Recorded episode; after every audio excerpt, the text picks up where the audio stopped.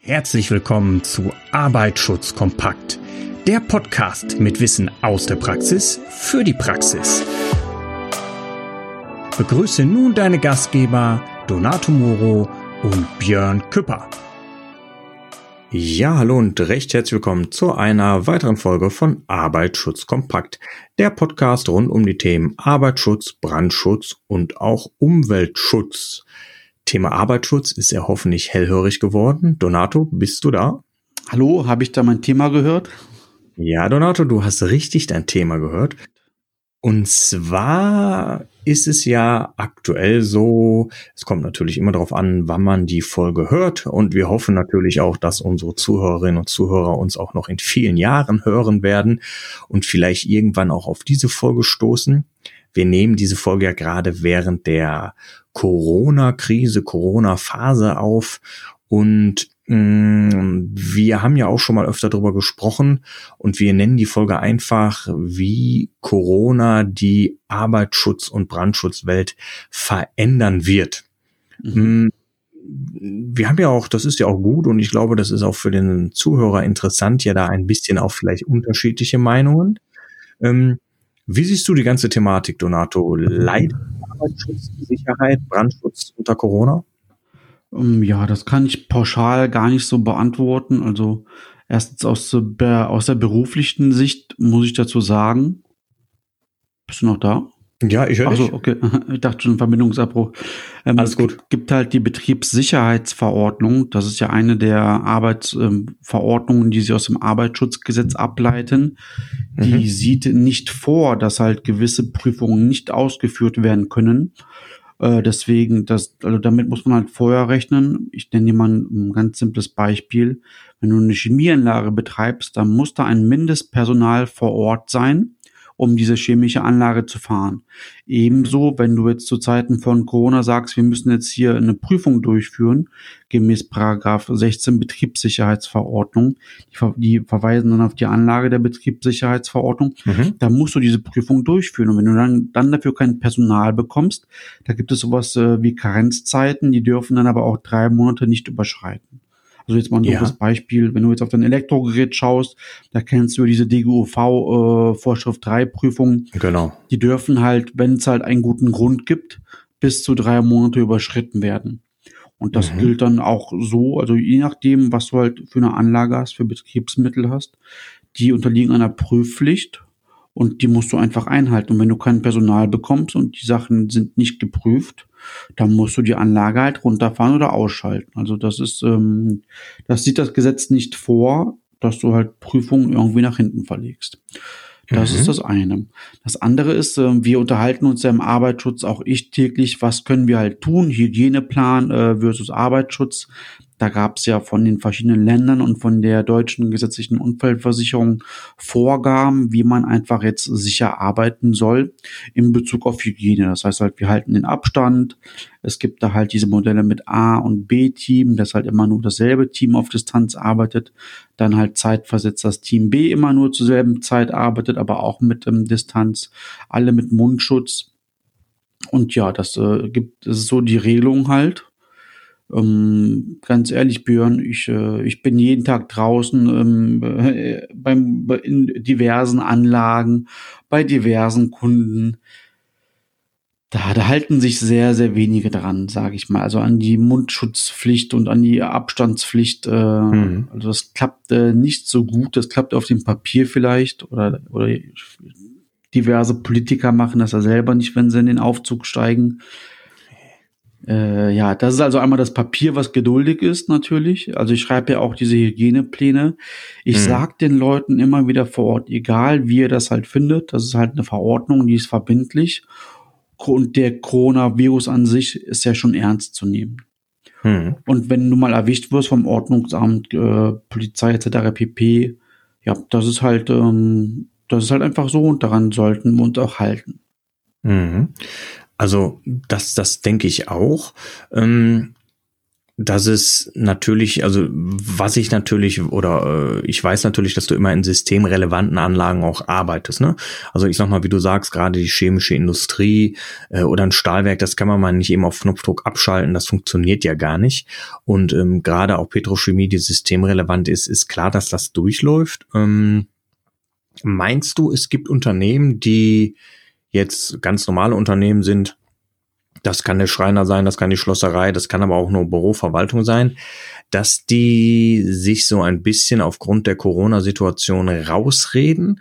Oder hast du Verständnis dafür, wenn jetzt ein Arbeitgeber zu dir sagt, äh, Herr Moro, äh, da ist ja gut und schön, dass Sie bei mir XY ausbilden wollten, aber ich bin froh, dass mein Unternehmen überhaupt noch überlebt und ich mhm. habe mich jetzt um andere Sorgen äh, zu kümmern, als um Ihren, sorry, scheiß Arbeitsschutz. Mhm. Kannst du das nachvollziehen? Kann ich ja. Also Arbeitsschutz äh, muss halt immer auch verträglich sein.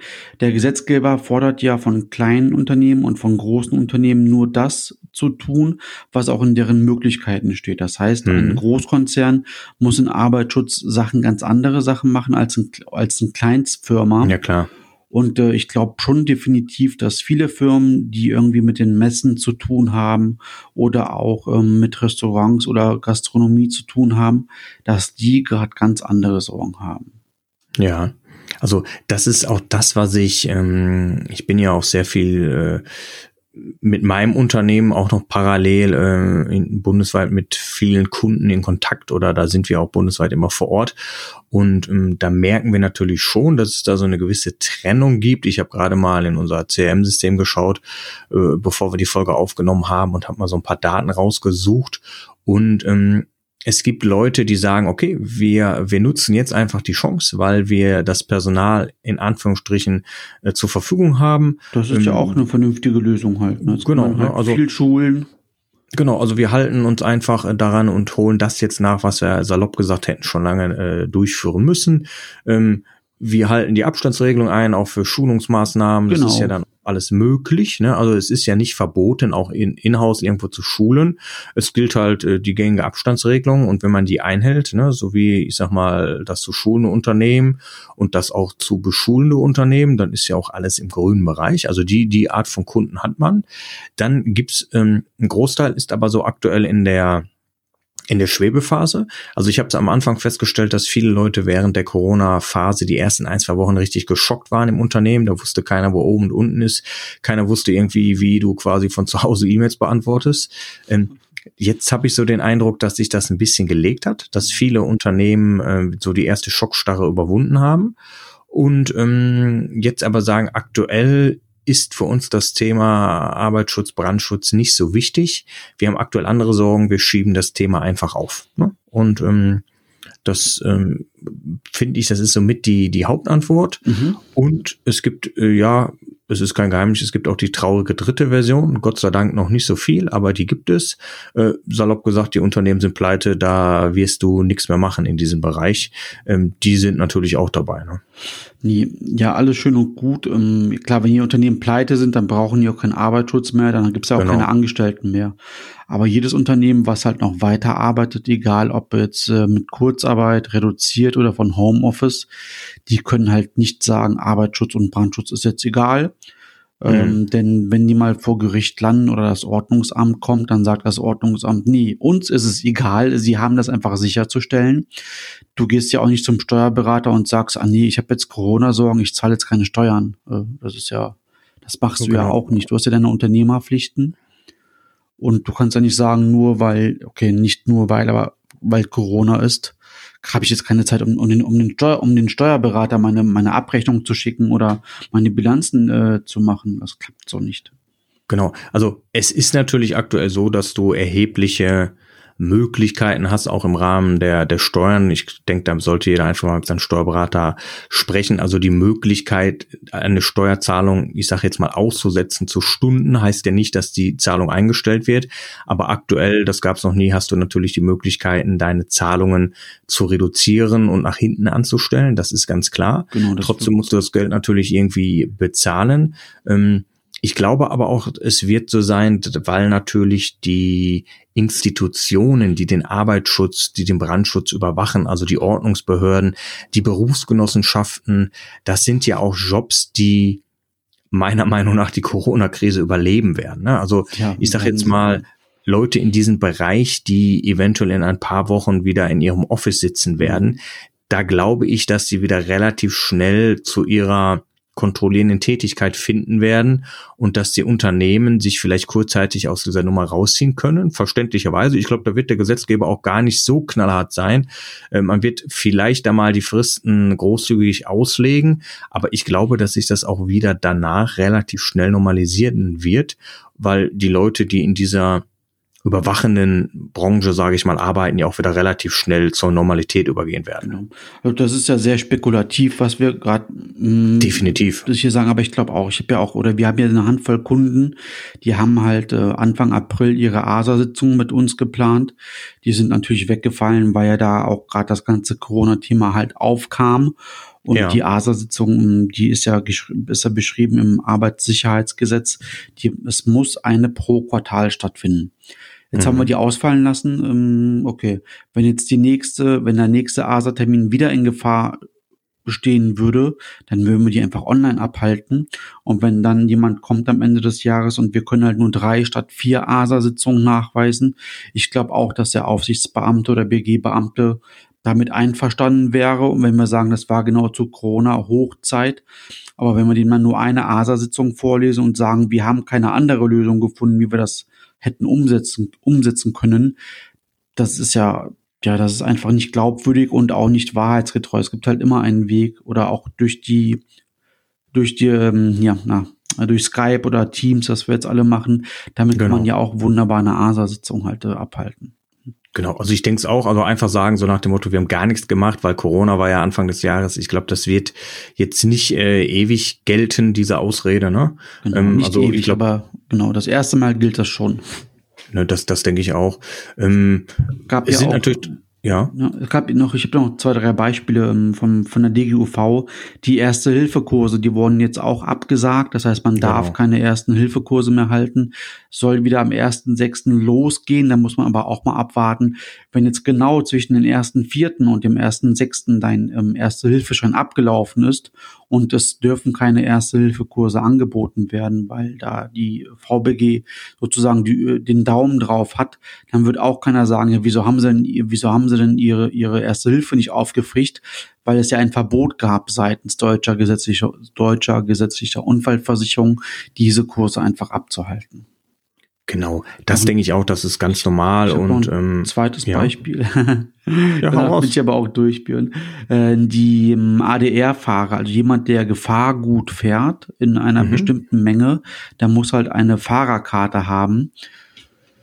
Warte mal kurz, ich guck mal, wo ich meine Fahrerkarte habe. Äh, ich habe auch äh, die Fahrerkarte, ich darf alle, alle gefährlichen Güter fahren. Du hast doch alles, Donato. Ja, ja, es, es ist mein Hobby einfach. Gibt halt die verschiedenen ähm, Klassen hinten in Tanks und äh, ausgenommen in Tanks. Also gibt halt die ADR-Bezeichnung, diese 1 bis 9 Gruppierung. Der ähm, ADR-Führerschein hält genau fünf Jahre.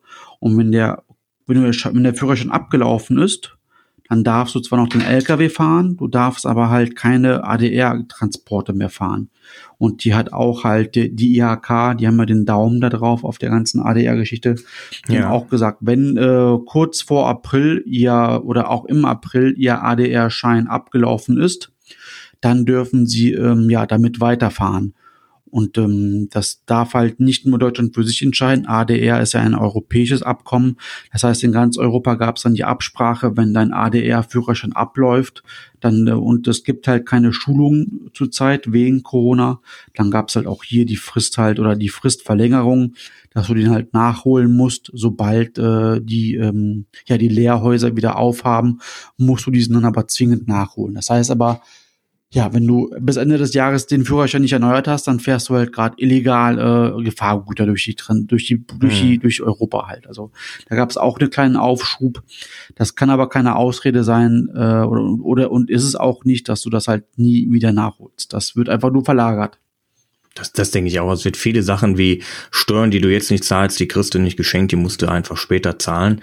Ähm, klar gibt es ein paar Fallhöhen, weil es gibt natürlich Branchen, die das hart getroffen äh, hat. Ne? Also wir wissen ja auch von Kunden von uns, die äh, zum Beispiel Veranstaltungstechnik machen, Bühnenbau, äh, die haben natürlich jetzt für dies ja fast gar keine Veranstaltung mehr. Ich meine, der, die ganze Festivalbranche sind, Events sind alle, sind alle abgegangen. Äh, das, das wissen wir auch. Das ist natürlich ein Problem ich glaube ganz einfach, diese Zeit wird jetzt auch sein, wo sich so ein bisschen die Spreu vom Weizen trennt. Ne? Und auch die Leute, die, ähm, ich glaube, es ist kein Problem, die wirtschaftlich gearbeitet haben in den letzten Monaten, Jahren, die, die wird es weiterhin geben. Und die Leute, die Unternehmen, die schon nach zwei Tagen gesagt haben, wir, wir gehen in die Insolvenz, da glaube ich, wissen wir, wie die vorher aufgestellt waren. Das darf man, glaube ich, so sagen.